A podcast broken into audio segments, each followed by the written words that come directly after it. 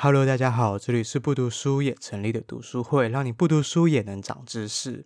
那从新冠肺炎开始爆发以来，宅经济就一直是大家讨论的一个话题。那除了电商啊、网购这些之外呢，还有一个大家非常重视的，就是线上的影音服务。对，那其中呢，最订阅经济最成功的典范呢，我觉得就非属 Netflix 不可。而我们今天要介绍这本书呢，叫做《零规则》，它其实就是在讲 Netflix 为什么这么成功的一本书。那这本书有三大重点，是哪三大呢？我们赶快来听我，也就是 Sean 的分享。那先跟大家说一声不好意思，因为最近都是在家里录音的，那有时候跟大家线上读书会的录音品质就没有到以前那么好，对，就还是请大家多多见谅。那赶快来听我的分享吧。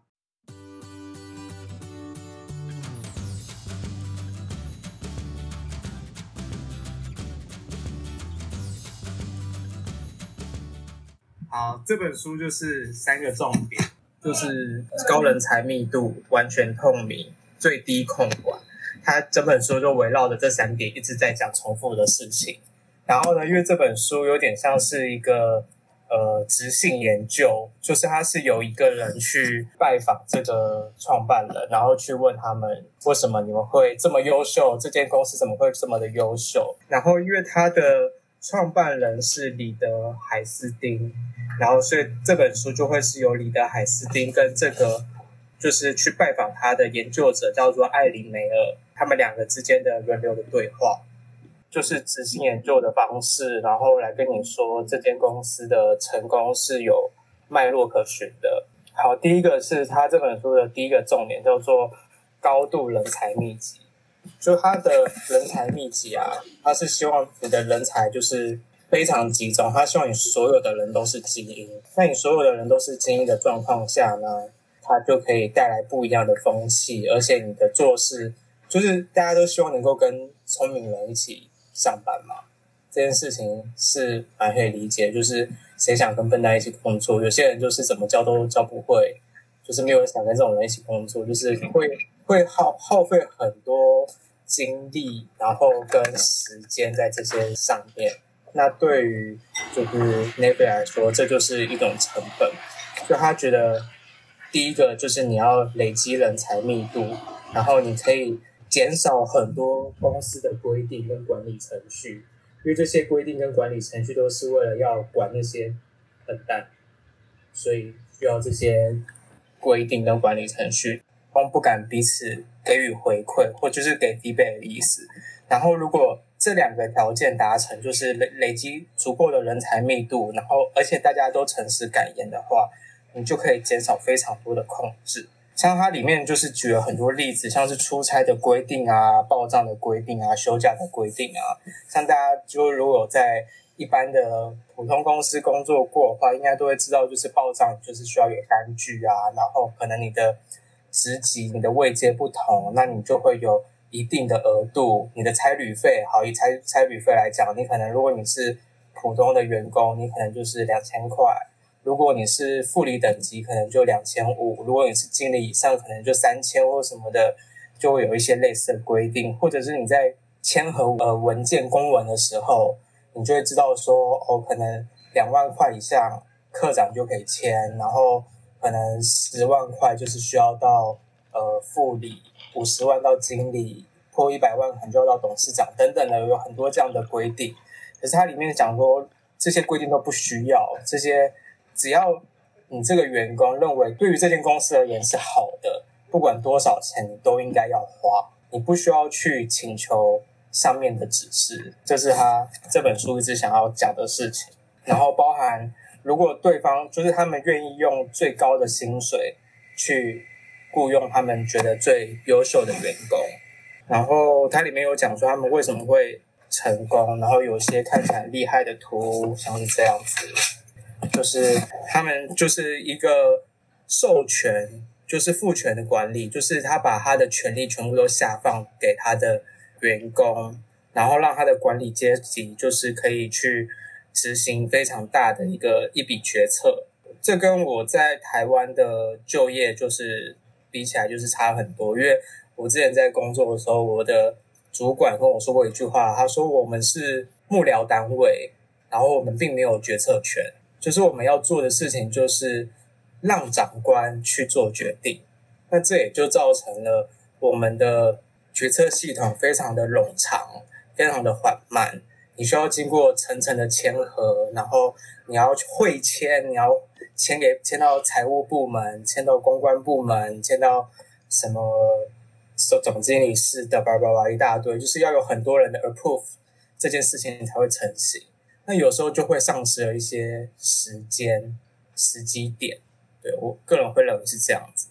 但我觉得其实这本书里里面，好，我要讲这本书也是有有趣的地方。就这本书，我觉得最有趣的是一个，是他最后一个章节，他在讲到走向全世界里面，还有讲到说，Netflix 就是它有很多个国家嘛，它就像是有荷兰、巴西、新加坡跟日本。那大家知道日本的文化的特色非常的鲜明，就是他们都不太讲真话。像这本他这本书的一个重点在叫做畅行诚实感言。所以在日本，在这一项，他的得分就会特别的低，因为他会给予一个非常迂回的方式。像之前就是 Peter 分享过那个美食有这么了不起，没有讲过，他会说：“哎，你今天的香水味很好闻。”对，他其实他想要很迂回的给予他说，告诉你说：“哦，其实是你来吃食物的时候不应该喷这么浓的香水味。”对，这个就是很日本人的。就是它里面就讲说，像这几个国家，他们呈现的管理的方式就会是非常不一样的，在个可能很多的得分上面就会有非常显著的差异。像是日本在诚实这项就会是非常的低分，对，就他们非常的不敢去跟别人的就是直接的给予负评，因为他们很注重阶级。可能像韩国人一样，韩国人非常注重阶级，是长辈还是晚辈？那你的决策是不是就需要交交给是呃你的长辈或者是阶级比你大的人去做决定？他们很信仰这一件事情，或者是像，像是荷兰，他们对于时间的安排就会非常的松散，或者有点像可能法国人的感觉，就是他们对于时间比较没有那么在意，他们就觉得哦，不不一定要。那么准时的去完成某件事情，可是对于如果大家在上班的话，应该就可以非常理解那种不按时交作业的人，就是你的不管是你的窗口还是你的组员，如果没有按时的把你需要的东西给你，就会造成你多大的困扰。对，所以这个是不同文化之间的差异，这点是我觉得这本书里面我觉得比较有趣的地方。我可以回馈两个部分呐、啊，就是我我看到印象比较深刻的是，首先会很羡慕，因为它里面讲到的都是 Netflix 的好，它好的地方就是说，我们都会有那个规定年假跟请假度嘛，我们一年就是可以休几天，他们没有这个制度，所以你想休假就可以休假，他没有规定一年只能休个哦，万呃，普遍欧美都是二十五天到一个月。美国比较少，十几天而已，但欧洲都是二十五天。然后他就有说，他帮我们把这个规定去掉了，Netflix 把这规定去掉，所以大家想休就可以休。那一开始大家在没有规范的时候会无所无所适从，因为你会不知道你可不可以休。但 Netflix Netflix 里面的人跟他们的那个主管会带头休。所以导致于大家就会开始想休就休，你也不需要先报备你要休假哦，你就是想休就直接休喽。然后你甚至今天你想要十点到你就十点到，你想要八什么四点走你就四点走，都不需要报备，就是一个非常 free 的一个状态。这本书就是把这个非常好的这一面给大家看，你就会很想要成为里面的员工。不过呢，这也只是其中一个部门，也不是 Netflix 里面所有的部门都长这样，也是会有另外一个部门，可能叫行销企划部门，他们还是。一年下来呢，都在加班，然后想休假也没得休的这种状况。那这个地方说你就不会琢磨太多，所以我们才会说它很像公关书。很多美好的事情跟你讲，然后你也会觉得哦，对，就是工作就应该是这样子，就是很随性，呃，也不是很随性，就是我把我的专业给你，然后你把尊重给我，就是你让我去做我可以做的事情，这样子。时间自主权拿回给自己，我一周就只想上四天班这种。然后另外一个部分呢，是他刚刚讲到的，不会分层级做出差的金钱规范。你要出差呢，主管一般职员就是只能。请到经济舱，然后主管级就可以请到头等舱、商务舱。他们把这个规范一样去掉了，所以呢，你如果是一般职员，只是要去哪里出差呢，你都可以申请那个商务舱。他们把这个规范去掉以后呢，听起来有好有坏。那我们可能会觉得很好，那我们买不到经济舱，当然就一定要买商务舱啊。那我们是一般员工，就会觉得那就是要这样买。所以呢，他们一开始就的确遇到这种状况。就遇到一堆一般职员去买了一堆商务舱，他们瞬间赔了一堆钱。就是 Netflix 发现了这个问题，然后呢是变相的去做另外一个规范，叫做所有的决策必须以 Netflix 的最大利益为考量。嗯，我觉得在这个部分上啊，他现在书里都写得很美好，但对于真正在工作的人来说呢，这属于没有规范、没有规范、没有准则，是更难做事情的。尽管你觉得这件事情是以公司利益为最大考量，但你怎么知道你的主观的最大利益真的符合公司希望的最大利益吗？那这部分就是就是梳理跟你看到的一些落差了。嗯，这是我看到的两个部分啊。嗯，他刚讲那个案子有点例子有点像是，就是假如说好，我今天要去日本出差，然后我需要跟一个客户可能谈一个影集的合约，那我应该是搭。红眼班机的经济舱，然后就是很累的去跟客户见面吗？还是我应该去搭好一点的商务舱，然后精神抖擞，然后很好精神的去跟客户见面？哪一个对于 Netflix 而言是比较好的？他的那个利益观点是这样子，就是你觉得好，到底是怎样叫做好？啊，还有最后一个，还有最后一个可以分享的啦。这个是我看到，我觉得就算 Netflix 可以，我觉得这个这个在亚洲应该不行。请说。就是如果你想要辞退辞退一个效率不佳的员工，你会很老实的跟全公司的人说，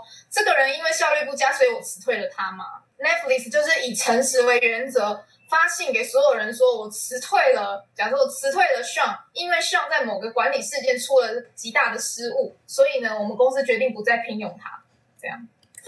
他都在上班时间去上厕所。可是这不是这不是诚实的，嗯、他就把他做就是。这个是伤害人，不是诚实吧？可是他们就是觉得有一种杀鸡儆猴吧。你你必须要把这个人为什么会被辞退的原因告诉给大家，告诉大家说他这样子做是不对的。你们大家不要跟他做一样事情。嗯、我刚我刚我看到那段的时候，我是这样的觉得啊。嗯，哎，我会觉得你连最后一点面子都不留给人家，嗯、这种的问题。像台湾就其实。不可能这样做啊！很流行一句话，我不知道你们会不会这样觉得，就是说什么什么圈子很小，出版业的圈子很小，广告业的圈子很小，或者是什么行销业的圈子很小，然后什么大家都会去打听，修都会丢，对，都修都会丢这样子，对啊，所以你真的要这样做吗？我觉得台湾真的很不可能啊。不过他有说辞退这件事情，他说如果他们解雇员工。他会直接给他们数个月的薪水，就是会领到很优厚的资遣费。我觉得这点就是，当然前提是你要先进得去，然后你还要再被辞退。哦，它里面还有讲到一个，我觉得啊也蛮有趣的，就是如果有人向你挖角的话，Netflix 他很愿意他的员工跟他们的主管说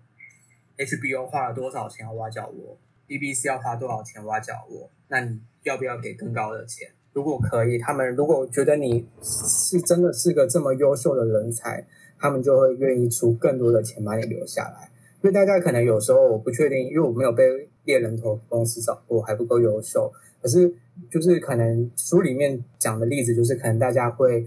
偷偷摸摸啊，或者是不愿意让别人知道说，好像我对公司不忠心，然后所以所以有猎人头公司来找我，然后或者是我我去。面试了一个更好的工作，更好的 offer，然后我不愿意让公司知道。他们就是强调诚实，所以如果你愿意跟他说，哎，我现在市场价格，我现在一个会计师或者是我一个行销管理师，我在市场上的价格其实比你给我的还要再多二十趴，你要更勇于的去表达这件事情，对，他就会给你理所当然的调调整你的薪资，算是就是很爽的感觉。可是，在现实生活中，我觉得很难吧。就这样子。之前有看过一本书，叫做《失控企业下的白老鼠》，它里面有提到很多美国这种新创公司，他们如何建立一种呃工作环境，或者提供怎么样的一个公司制度，然后去